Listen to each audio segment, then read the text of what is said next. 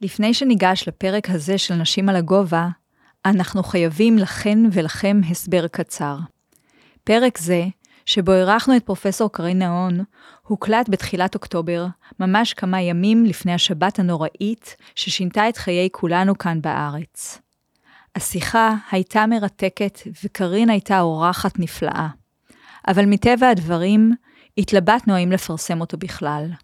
כדי לגשר על הפער בציר הזמן, מיום הקלטת הפרק להיום, נספר שכמו רבים מאיתנו, גם קרין התגייסה למאמץ המלחמתי. כחלק מהחמ"ל האזרחי של מתות המאבק ואחים לנשק, שקם מיד ביום המחרת, היא הקימה והובילה את מערך הנעדרים והחטופים. המערך התבסס על מעטפת של אלפי מתנדבים, טכנולוגים, מדעני מידע, אנשי רשתות חברתיות ועוד, שעבדו מסביב לשעון על מנת להצליב מידע מרשתות חברתיות, ממשפחות וממוקדים רשמיים, כדי למצוא עוד שביב מידע על עוד נעדר או עוד נעדרת. המערך הפך לאחד ממקורות המודיעין המרכזיים, מול הפעילות של מערכת הביטחון ויחידות ממשלתיות. ועכשיו, לפרק עצמו, שהוקלט בסך הכל לא מזמן, אבל נשמע כאילו לקוח מעידן אחר. שתינו מקוות שתהנו מהשיחה ותמצאו בה ערך. האזנה נעימה וימים שקטים לכולנו. נשים על הגוב? אה, נשים על הגובה. פודקאסט על נשים מובילות טכנולוגיה, מבית מערך הדיגיטל הלאומי.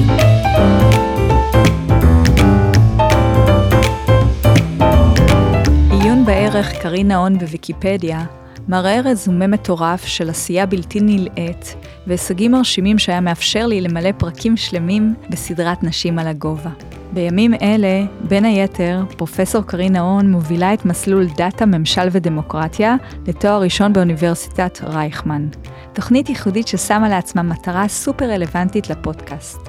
להצמיח את הדור הבא של ה civil servant, נשות ואנשי המגזר הציבורי. אני שמחה ונרגשת לשוחח עם קארין, אישה מבריקה ומרשימה, אז בואו נתחיל. היי hey, קארין, איזו זכות לארח אותך, כיף שבאת. אהלן יעל, אהלן טובה מאחורי החלק הטכני. אני אשמח אם uh, תציגי את עצמך. בטח, uh, אני פרופסור באוניברסיטת רייכמן, ראשת התוכנית לדאטה ממשל ודמוקרטיה. Uh, אז אני ככה אחשוף על ההתחלה, שאת סיפרת לנו בגאווה גדולה שממש לאחרונה חגגת 50. נכון. אז קודם כל מזל טוב. איך התחושות בגדול? אה, זה חתיכת גיל, אתה מגיע לזה ואתה פתאום מתחיל לעשות אה, מין אה, סיכומים, אה, סיכומים של אמצע הדרך, לא סיכומים אה, סופיים, אבל, אבל אתה מתחיל אה, לראות שעשית חתיכת כברת דרך וזה מרגש. זה, אני, אני, אני במקרה הזה לקחתי את זה בצורה מאוד אה, מיוחדת, במובן שאני מסתכלת על העתיד, כלומר, מה, מה עשיתי עד כה ולאן אני רצה קדימה. זה נקודת עצירה כזאת לרגע לעשות אה, חשיבה לאיפה אתה הולך בתור בן אדם. וגם ככה סיפרת שעשית תעודת סקיפרים. נכון, אז, אז באמת לגיל 50 עשיתי שני דברים, אחד נסעתי למרוקו לבד, אה, לעשרה ימים, אה, והייתי גם אפילו בבית כנסת של אי שם של המשפחה, שהוא היחיד במרוקו הספרדית מסתבר. אה, משפחתי מגיעה מספרד במקור. אה, והדבר השני שעשיתי זה באמת קורס קיפרים במשך שנה, ש, שהטסט עברתי אותו בערך שבוע אחרי יום הולדת גיל 50, אז, אז השלמתי גם את החלק הזה. שהבחירה הייתה כי? אני אוהבת ים בלי קשר. ים תמיד היה מקום המפלט שלי והניקוי ראש והדיטוקס אני קוראת לו. כשאני צריכה, מה שנקרא, לקחת לעצמי את האוויר, אני הולכת לים. אז זה היה טבעי מאוד אה, ללכת לכיוון של סקיפרים, ללכת לכיוון של הפלגות, והאמת היא שמאז אני לפחות פעם בשבוע בים שלוש שעות, זו נקודת התנתקות שלי, משאירה את הטלפון ומתנתקת בים. אה, וגם אה, הפלגות אה, רחוקות יותר ביוון, זה, זה באמת מדהים. אז עכשיו ברשותך נחזור להתחלה. תוכלי לספר קצת על הבית שבו גדלת וגם על הורייך? כן, אז הוריי הגיעו מלבנון ומסוריה, די מאוחר, בסוף 69. שזה יחסית מאוד מאוד מאוחר לעליות שהגיעו מלבנון ומסוריה. בבית לא דיברנו עברית, דיברנו צרפתית וערבית. צרפתית זו הייתה השפה השלטת התרבותית, כלומר, קראנו ספרות של הפונטן, אמילה ז'אר, רומן גרי. אבל כשמקללים, מקללים בערבית. זה, זה היה פחות או יותר... זה, זה לא בלקסיקון של האצולה הצרפתית לקלל.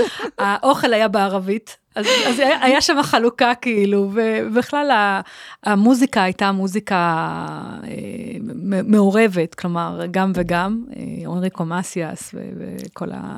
אבל באמת הילדות בחולון, אה, ילדות איפה שהיא מוגנת, שנות ה-70 העליזות אני קוראת להם, שהן היו גם די נאיביות. גרנו בשכונה ש, שהיה שם מכל בליל של אה, קיבוץ גלויות למיניהם. ו, ובאמת ילדות אה, שאני עכשיו מסתכלת עליה, הייתה מאוד חופשית, הייתי היחידה הצברית במשפחה, כי שתי האחיות שלי הגיעו, נולדו. נולדו בלבנון, אחת הייתה בת 11, אחת הייתה בת 9. אה, ואני הייתי הצברית עם כל מה שמשתמע מכך, כאילו, כי האחיות שלי הלכו לפי קודים, קודים מובנים, מה מותר, מה אסור, מה זה, ואצלי זה היה, זה היה בחייאת, תנו לי להיות בחוץ עם הכדורגל והזה, ו- ואל תציקו. אה, אז, אז היה גם מאוד מעניין לראות את, ה, את החיבוריות הזאת. אני בעצם הייתי המתרגמת של המשפחה החוצה, אה, וגדלתי עם אימא נכה קשה, שהאמת היא שדי הטביע בי הרבה מה... אה, ממי שאני היום, הייתה חולת ניוון שרירים. אה, וחלק מהסיפור זה בדיוק הנכות של אימא שלי וגם העובדה שהיא אישה בשנות ה-70, אישה נכה בכלל שקופה. חולון וגם ערים אחרות במדינת ישראל לא היו מונגשות לנכים בכל המשתמע לכך, גם במידע, גם פיזית. וזה זה, זה עוד פעם, זה חלק ממי שאני, ממי שבנה אותי. זה לגמרי אה, תחנה, או אה, נקרא לזה משהו שעיצב את, את מי שאת היום. את רוצה לשתף אה, בעוד תחנות ככה שאת יכולה לחשוב עליהן? אה, מהילדות אה, זה, זה מעניין, כלומר כשאני חוזרת אחורה לילדות, אני בעיקר השילוב אה, של, של בין המסורתי לליברלי, אני זוכרת, אה, הולכת לשמוע סלסולים בבית הכנסת, אה, החלבי בחולון, ומצד שני גם מאוד ליברלי, מאוד, אימא שלי הייתה פמיניסטית, עכשיו זה, זה צריך להבין מה המשמעות של נניח מישהי שמגיעה מלבנון, מחברה שיחסית היא פטריארכית, נכון. להיות פמיניסטית וגם הייתה ציירת, אז, אז, אז כאילו השילוב הזה באמת של גם אומנות ומצד שני גם, גם שטח, הייתה לנו ילדות מאושרת, כלומר המון בים, היום המון במעטקות. אה, המון בספורט, כאילו היינו, ב, היינו, ב, ב, ב, היינו בשכונה. למי שזוכר את שנות ה-70 העליזות, אז, אז היינו משחקים אה, אה, טניס, והיינו משחקים מתקות ואסטנגה, ו- וכולנו באמת היינו, עד שהיו צועקים לנו כאילו לבוא לארוחת ערב, כאילו לא היה לנו אלוהים.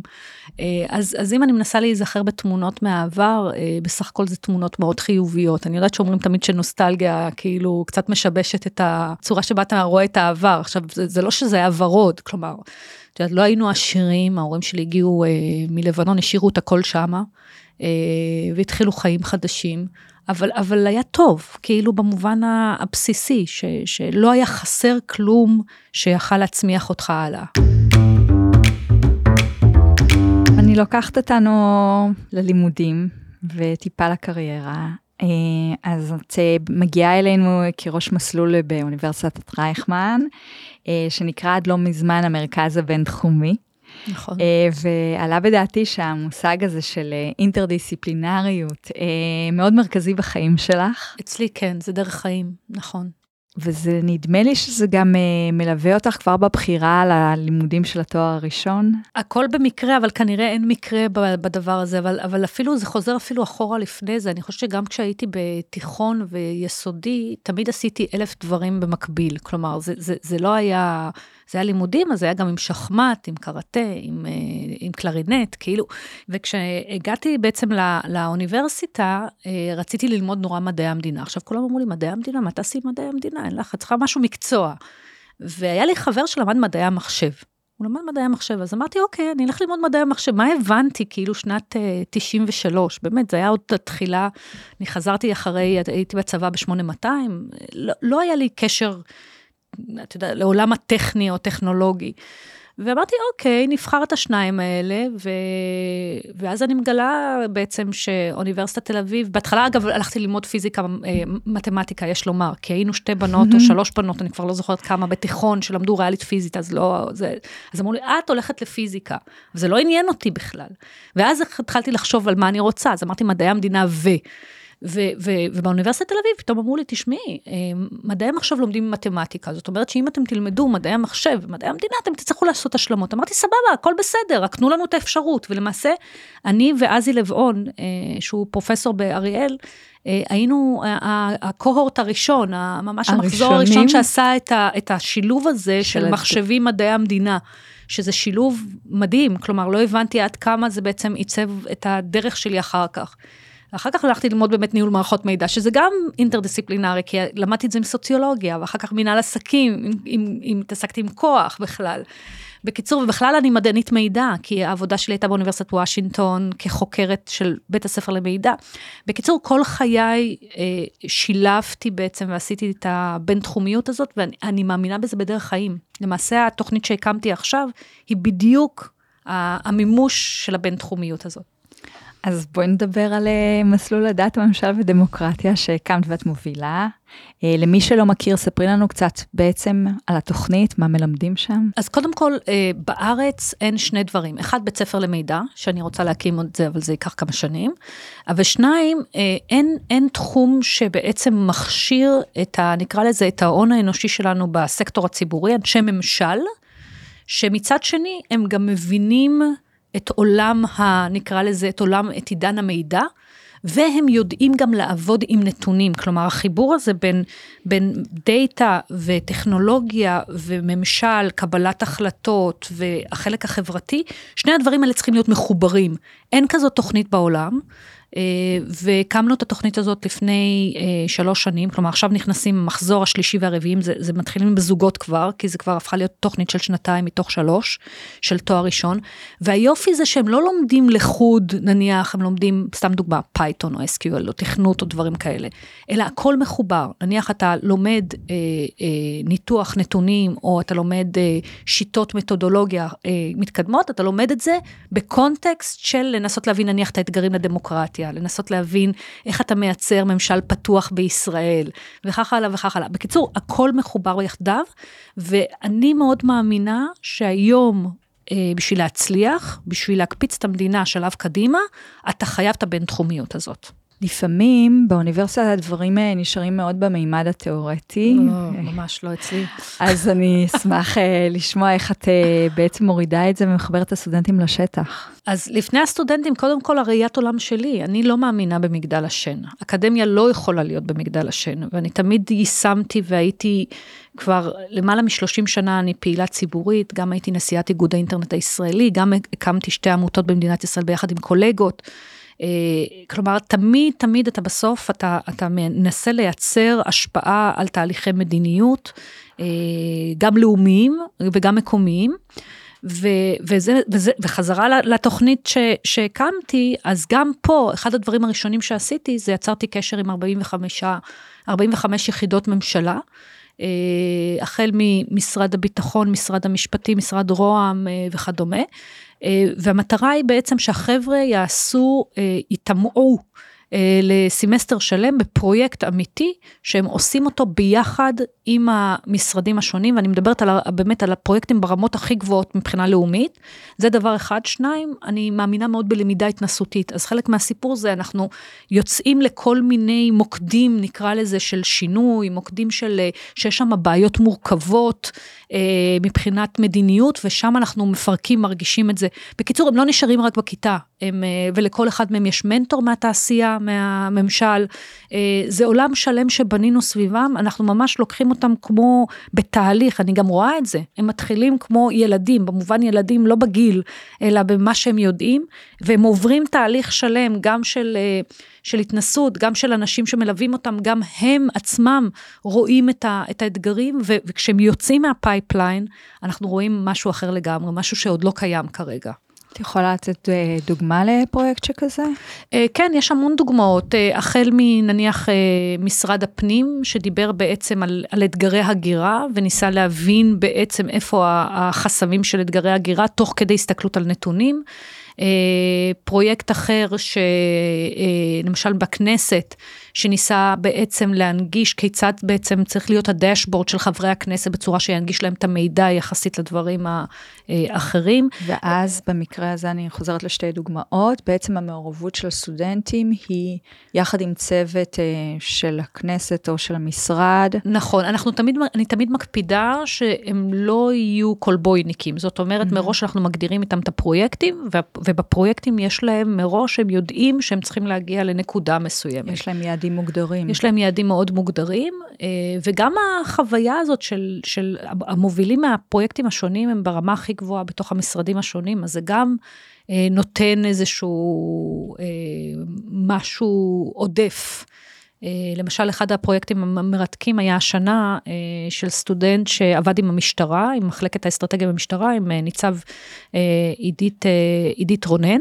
אה, ניצבת משנה עידית רונן, והיא אה, רצתה לדעת את הסיבות לפשיעה, אה, והתפקיד של המשמר האזרחי בתוך הורדת הפשיעה הזאת. עכשיו, יש לדבר הזה משמעות ישירות לגבי איך החקיקה בכנסת, בוועדת הפנים, מתבצעת כשהם יודעים את הנתונים. בעולם שהוא אידיאלי, העולם הזה של שהנתונים אמורים לתת לנו את ה... נקרא לזה את המסד, שדרכו אנחנו מקבלים את ההחלטות הנכונות. ולא משנה כרגע באיזה רשות כרגע, אם זה בחלק של החקיקה, בחלק המבצע או בחלק המשפטי.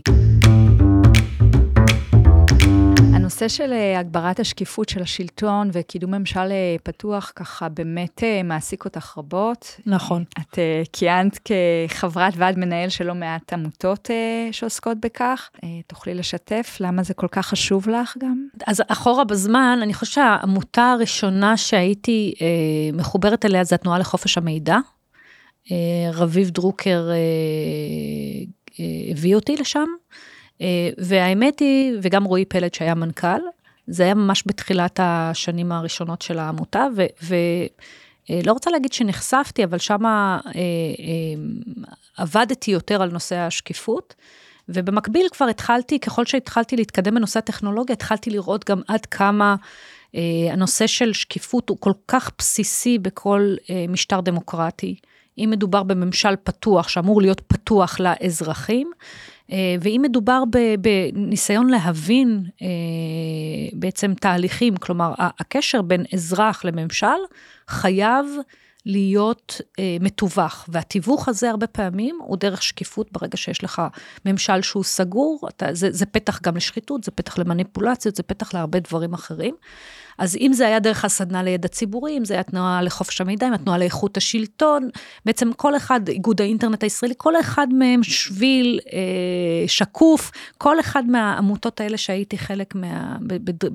נקרא לזה בתחנות שונות, אה, הוביל לכיוון אחד בעצם, איך אתה מייצר תהליכים שהם יותר אה, מאוזנים, יותר שקופים אה, לציבור. כשהרעיון הוא יותר אחריותיות. אחריותיות לתת דין וחשבון בעצם לציבור הממשל, הממשל שהוא חלק מהמשטר, הוא לא הבסטה של האבא של אף אחד, או האימא של אף אחד.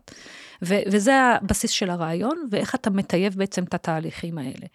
Uh, כמובן ש, שנוצרים גם אתגרים, uh, כלומר, uh, חסידי השקיפות, שקיפות זה לא דבר אול, אולטימטי על חשבון הכל, וצריך לדעת באמת איך אתה מייצר את, באמת את, ה, את האיזונים האלה. אבל, אה, ודבר נוסף, אה, גילוי נאות, אה, בן זוגי היה גם... מהמובילים בתחום הזה בארץ, אז, אז ביחד זה כל הזמן ניסינו לקדם כל מיני, נקרא לזה, יוזמות שבאמת מקדמות את זה במדינת ישראל. אז אני אספר שבן זוגך מזה שנים הוא מיכאל איתן, שהיה חבר כנסת וכיהן גם כשר המדע והטכנולוגיה, אה, ומזוהה בעיקר כמר אינטרנט. נכון, נכון. על כך שהוא קידם, פעל אה, להטמיע את תחום המחשוב והאינטרנט במערכת השלטונית, פוליטית. רוצה לספר טיפה? אז כן, אז אה, באמת מיכאל, הוא היה גם השר לשיפור השירות לאזרח, התחום שהוא היה מזוהה בו בין השאר זה באמת העולם של, של הטכנולוגיה, טכנולוגיות המידע, ולהצעיד את מדינת ישראל לעידן המידע, הוא יצר את התוכנית של עידן המידע של ישראל. אה, וזה אם זה להביא אינטרנט לחברי הכנסת, לא היה, לא היה אתרים לחברי הכנסת, אנחנו צריכים להבין את, ה, את התקופה הזאת, כאילו, הדברים הכי בסיסיים שלנו נראים היום מובנים אליהם, כי כל חבר כנסת נמצא עם הטלפון ומעלה ב live, בטיק טוק, ב YouTube, whatever, ואז כל הדברים האלה דרשו המון עבודה, הנגשה של השקיפות בוועדות, תחשבו על, ה, על, ה, על החשיבות של זה, רק השנה אישרו לבית המשפט העליון לייצר, ה, לייצר חלק מהדיונים שלהם, לעשות אותם ב, אה, בצורה שקופה, כלומר בצורה של אה, אה, שידור אינטרנט. וכל הדברים האלה יחדיו, זה באמת חלק היה מהפעילות שלו, גם הקמת היחידה לחופש המידע, קבינט התקשוב הממשלתי, כלומר יחידת התקשוב הממשלתי, שהיא מאוד מאוד חשובה, הייתה חלק מחשיבה בעצם איך אתה מייצר אה, תכלול של הזרועות השונים אה, שמתעסקים בתחום של טכנולוגיות מידע בתוך הממשל. אה, אז, אז, אז אין ספק שהפרינו אחד את השני. את שיתפת אותי שבצעירותך היית אה, נאיבית. אמרתי את המילה הזאת? כן. אפשר להכחיש?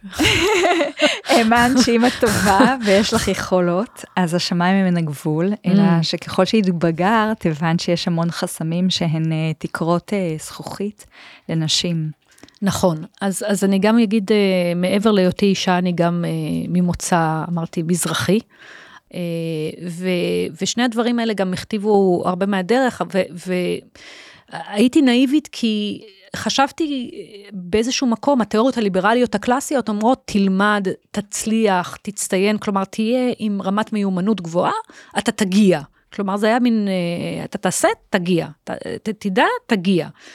אה, וכשאתה גדל לאט לאט, אתה, אתה מתחיל להבין את המבנה החברתי, את המבנה של חברה, ובמיוחד גם במדינות דמוקרטיות וגם במדינות אוטוריטריות. ואתה מבין שזה לא ככה, ש, ש, שיש תקרות, אה, קוראים להן זכוכית, אני רוצה להגיד שהן אפילו יותר שקופות מזכוכית, כי הרבה פעמים אתה לא מרגיש אותן. אנחנו מגיל אפס אה, מתורגלים, ויש מחקרים על זה, שנשים מדברות נניח על שולחן, הן מדברות פחות זמן מאחרים, יש להן פחות קשב מצד השולחן. אה, אתה, אתה, ככל שאתה מתקדם בסולם הדרגות, אתה מסתכל ימינה ושמאלה ואתה מגלה את החמצן דליל יותר, אתה פתאום רואה שאתה, שאת לבד בשולחן, ש, שאין הרבה, כש, כשהייתי, נניח למדתי אה, פיזיקה ומחשבים. אז, אה, אז היינו מספר נורא מועט של נשים. עכשיו, אתה יכול להגיד, רגע אחד, אף אחד לא מונע מנשים להגיע, אף אחד לא מונע, אבל יש הרבה מחסומים. זה כמו שתיקח אדם אה, שהוא עם מוגבלות, ואדם שהוא בלי מוגבלות, ואתה אומר לו, עכשיו בוא תעבור את המכשול הבא. אז אין ספק שיהיה לו הרבה יותר קשה. כלומר, אני חושבת שנשים אה, מתמודדות עם המון חסמים, אה, שהם חברתיים, תרבותיים, לפני עוד בכלל שאנחנו מדברים על החסמים, נקרא לזה, היותר ברורים, שהם יותר... אה, שניתן למדוד אותם ולכמת אותם. שניתן למדוד אותם ולכמת אותם, בדיוק. ואת זה אתה לא מבין בהתחלה.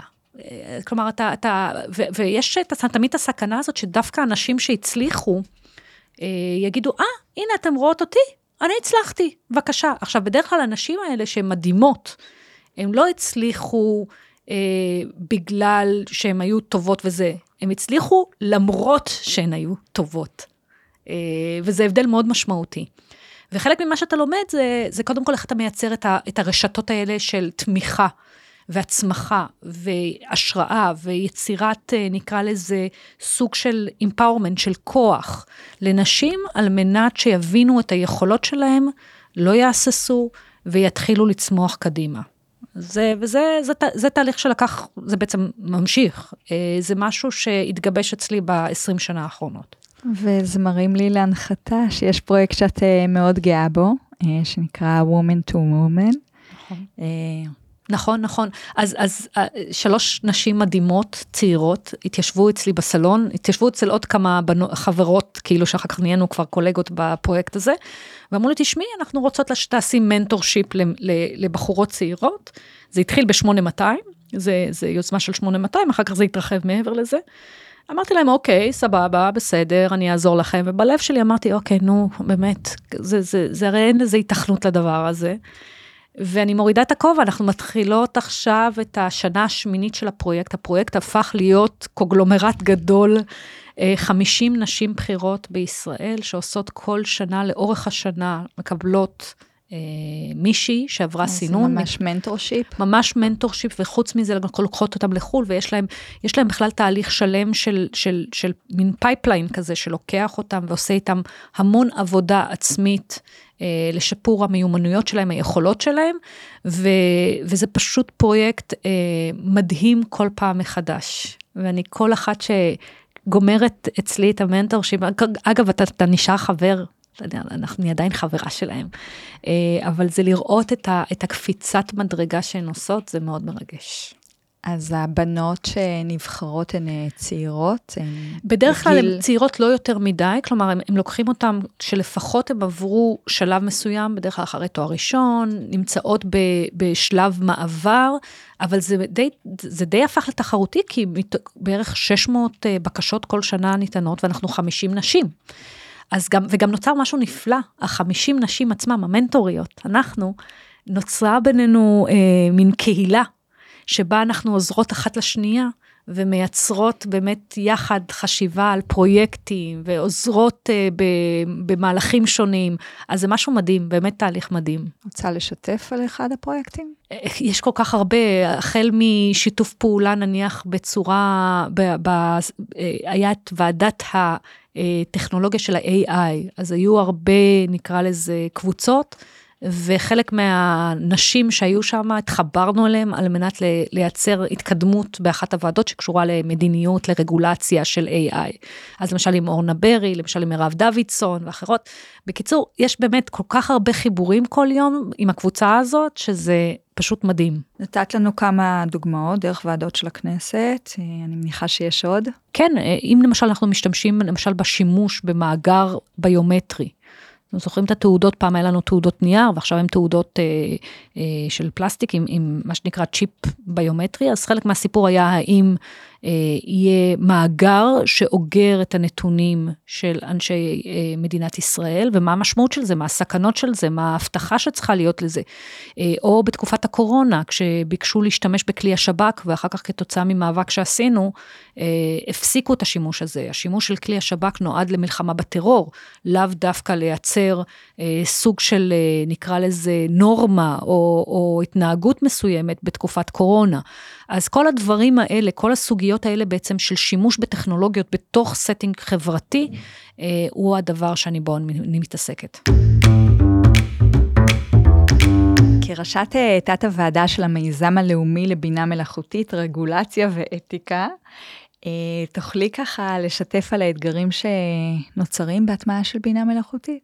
אז בינה מלאכותית באמת הביאה לנו דברים מרתקים, כי בניגוד לאלגוריתמים קלאסיים, אחד הדברים שקורים בבינה מלאכותית זה שהיא לוקחת מהשטח, מהדאטה בשטח, מביג דאטה, והיא, והיא מבינה איך העולם בנוי. אה, וזה מייצר כל מיני אתגרים, למשל אתגרים של אפליה. אה, אנחנו למשל יודעים בזיהוי פנים, facial recognition, שסוגים מסוימים של אה, קבוצות מופלות כתוצאה מהבינה המלאכותית. אם מדובר בקבלה לעבודה, אז למשל, יש אלגוריתמים של בינה מלאכותית, שאנחנו יודעים מראש מפלים נשים, אנשים עם מוגבלויות, אנשים שחורים ועוד כמה מסוג, עוד פעם, חלק מהסיפור זה, זה, זה הצורה... בסיס נתונים הוא... לפעמים הבסיס נתונים הוא לא מספיק טוב, לפעמים בגלל הטיות חברתיות שלנו. כך למשל, למשל תוכנה כמו קומפס, התפקיד שלה בעצם במדינות בארצות הברית לתת לשופט מספר מ-1 עד 10, עד, עד כמה מסוכן אותו אדם שמופיע מולו. ואיך עושה המערכת? היא לומדת בעצם את כל ההיסטוריה של כל בעצם הקייסים. ובואי, כל חברה מראש היא מוטה לפי המבנה החברתי שלה. אז חלק מהסיפור זה סיפור היסטורי, אבל חלק מהסיפור זה גם סיפור של מה שנוצר בשטח. בעידן המידע נניח יש יותר כיתוביות, יותר הסתה, אז מן הסתם, אם יש לך בוט שלומד בבינה מלאכותית איך לדבר, אז הוא ידבר בשפה הרבה יותר מסיתה כי הוא לומד מהשטח, הוא לומד ממה שקורה כרגע. אבל לכל הדברים האלה יש פתרונות, כלומר, יש דרכים לייצר סוג של אה, אה, איזון להטיות שאנחנו רואים. אבל הדברים האלה לא מגיעים סתם מהאוויר, כלומר, הצורך באיזון הוא צריך להיות מודע ברמת המדיניות של הבינה המלאכותית, וברמת שהחברה והארגונים שמטמיעים את הבינה המלאכותית, קודם כל יהיו מודעים בכלל לסכנות, יהיו מודעים בכלל לאתגרים, ואז ייקחו את המהלכים קדימה, אחת, שתיים, וינסו לבנות את הפתרונות לדברים האלה. וחלק מהסיפור זה קודם כל בכלל שנדבר על הדברים האלה. הוועדה הזאת הייתה דוגמה ראשונה, אחר כך קמה עוד ועדה. אה, ו- וקודם כל צריך לדבר על הדברים האלה, לבנות תוכנית שמסבירה איפה האתגרים האלה ומה הפתרונות, והפתרונות הם כמובן לא one size fits all, הפתרונות הם בכל, בכל סוג של, נקרא לזה, של, אה, של סט של בעיות, לבנות את הפתרון הספציפי שלו. אה, אבל זה הרבה עבודה, כי אנחנו עכשיו נכנסים למצב שבו הבינה המלאכותית תהיה מוטמעת. ולפעמים היא מייצרת גם את האשליה שבגלל שהיא עובדת על big data היא מאוד מדויקת, וזה לא נכון. היא בעצם לוקחת הרבה דאטה, אבל זה לא אומר שהיא מדויקת. אתגר לא פשוט. כן, כן, זה, זה מעניין מאוד. כאילו, תקחי את ה ChatGPT עכשיו, כשהוא התחיל, ואת יודעת, אה, חלק מהדאטה שלו היה fake אה, news, כי עוד פעם, הוא לקח מהרשתות. עכשיו, אני מניחה שככל שהוא ישתפר, הוא יהיה יותר טוב, הוא יפתור את הבעיות האלה יותר טוב, ועדיין אנחנו צריכים להיות מודעים שמה שאנחנו מקבלים כתוצר ממנו, הוא לאו דווקא אמת מדעית. קרין, מה האתגר שאת מתעסקת עמו בעשר שנים האחרונות? אז uh, האתגר שאני מתעסקת איתו בעיקר בחברה האזרחית, אבל בהיבטים שונים, זה בעצם, uh, נקרא לזה התפקיד של הטכנולוגיה בחברה, בחברה דמוקרטית.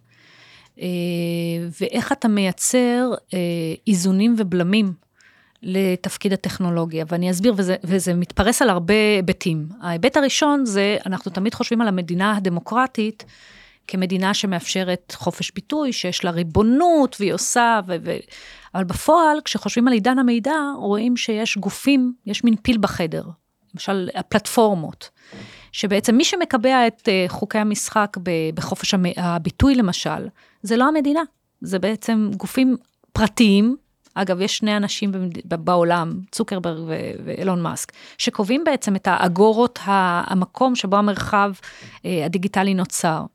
את כל טכנולוגיות ה-AI, איפה הנקודה שבהם הן יכולות לייצר אתגרים לחירות, לפרטיות של בני אדם, אה, ליכולת שלהם להתבטא בלי צנזורה. אה, אז, אז אם אני מסתכלת על, על הכמה שנים האחרונות, באמת ניסיון אה, להבין כמה דברים. אחד, קודם כל, ולהסביר, א', שטכנולוגיה, אה, היא לא דטרמיניסטית. אנשים חושבים, אני אכניס טכנולוגיה לסטינג מסוים, כמו שהיה בקורונה, וזה יפתור לי את הבעיה. לא. טכנולוגיה לא פותרת בעיות, אנשים פותרים בעיות בעזרת הטכנולוגיה. וזה צריך אה, אה, לחשוב, ואז, ואז ברגע שאתם מבינים גם שהטכנולוגיה היא גם לא לינארית, כלומר, ברגע שאתה מכניס טכנולוגיה, זה בדרך כלל אנשים לאו דווקא אה, מתפקדים כמו שרצית, זה הייחוד של בני אדם. בקיצור, אני, אני מתעסקת בשנים האחרונות, אם זה דרך ועדת בייניש בחוק הבחירות דרכי תעמולה, שבה בחנו בעצם שימוש של fake news, ואיך אתה, ו, ובעצם איך בכלל כל תעמולת הבחירות בעידן המידע אה, מתרחשת, חוק הבחירות דרכי תעמולה מ-59, ספוילר למאזינים. אה, אם מדובר בהסדרת הפלטפורמות, הייתי בוועדה של שר התקשורת יועז הנדל לשעבר, אה, שמייצרת בעצם אה, סוג של מתן אחריותיות על ידי הפלטפורמות מול המדינה. אה, אם מדובר בלבנות אה, בוועדה הלאומית לבינה מלאכותית ולרגולציה ואתיקה, ש, שהמטרה היא לבנות סט של עקרונות אתיים ומין מפת חום שתאפשר לחברות הפרטיות לא לשפוך את התינוק עם המים. כלומר, לא כל דבר אתה מותר לך לעשות עם הטכנולוגיה. פעם התעסקנו האם מותר לעשות או אנחנו יכולים. היום אנחנו כבר יכולים הרבה דברים, והשאלה איפה קווים אדומים ומה מותר ומה אסור, זו סוגיה ש, שהיא לוקחת אותנו להמון כיוונים, ובזה אני מתעסקת בהיבטים שונים בחברה האזרחית. ביקשתי ממך להביא תמונה אישית שלוכדת רגע בזמן שהשפיעה עלייך. תוכלי לתאר uh, למאזינות uh, מה אנחנו רואות כאן בתמונה? ואז uh, לספר גם למה דווקא בחרת בה. אז קודם כל גילוי נאות זה היה קשוח, כי דרשת ממני משהו שהוא מנוגד לכל מה שאני מאמינה בו. אין, אין רגע בזמן שהוא מיוחד, כל רגע הוא מיוחד. כלומר, יש, יש אלפי מיליוני רגעים כאלה. אז התמונה ש, שהבאתי היא לא תמונה של רגע כמו דמות, ודיברתי עליה קודם, זה, זה הדמות של, של אימי, אה, שהיא הייתה חולת ניוון שרירים, אה, מתקדם. והייתה גם ציירת, והייתה גם אישה בחברה פטריארכית. ולמרות כל אלה, למרות שלא היה לה גוף, למרות שהיה לה, הייתה מהגרת גם, למרות כל אלה, למרות היותה שקופה כאילו כביכול בחברה, היא, היא הצליחה בצורה שלה לחיות את האמת שלה. והסיבה שאני מזכירה אותה, כי בסופו של דבר, אני, היא, היא דמות שמבחינתי, היא הקדימה את זמנה בתור אישה. אני מניחה שאם היום היא הייתה פה, אז היא הייתה במקום אחר לגמרי בגלל כל ה... נקרא לזה תשתיות החברתיות, מגדריות, שנבנו למען נשים. Uh, היום בנות נולדות והן לא מבינות בכלל על מה מדברים איתם כשמדברים איתם על, על חסמים והכל, כי הן נולדות בעולם שיש הרבה שפרצו להם את הדרך, וזה דבר נפלא, כי הן לוקחות את זה למה שאני קוראת לו Women 3.0. אה, אבל צריך לזכור ש, ש, שהדרך הזאת נבנתה לא מזמן, אה, במאה השנים האחרונות, במאה ה-20 שנה האחרונות. זה לא הרבה זמן שבהם אנחנו הנשים פרצנו קדימה. אה, וחלק מהסיפור אצלי בכלל, התמונה הזאת, זו תמונה שבין האישי ללאומי, כל החיים שלי הם בין האישי ללאומי, אז זה עוד אחת כזאת. עם אימא שכזו, אין לי ספק איך אה, בעצם אה, סללת לעצמך את הדרך והגעת למי שאת היום. תודה רבה, קרין שבת. תודה רבה שהזמנתם אותי. תודה רבה שהאזנתן והאזנתם לנשים על הגובה. מקווה שקיבלתן ערך, למדתן וגם נהנתן. תמשיכו לעקוב אחרינו בכל מקום שיש בו פודקאסטים ולשתף עם חברות ועמיתים. אני יעל בראל, מנהלת קהילות מערך הדיגיטל הלאומי. נשתמע בפרק הבא. נשים על הגובה, פודקאסט על נשים מובילות טכנולוגיה, מבית מערך הדיגיטל הלאומי.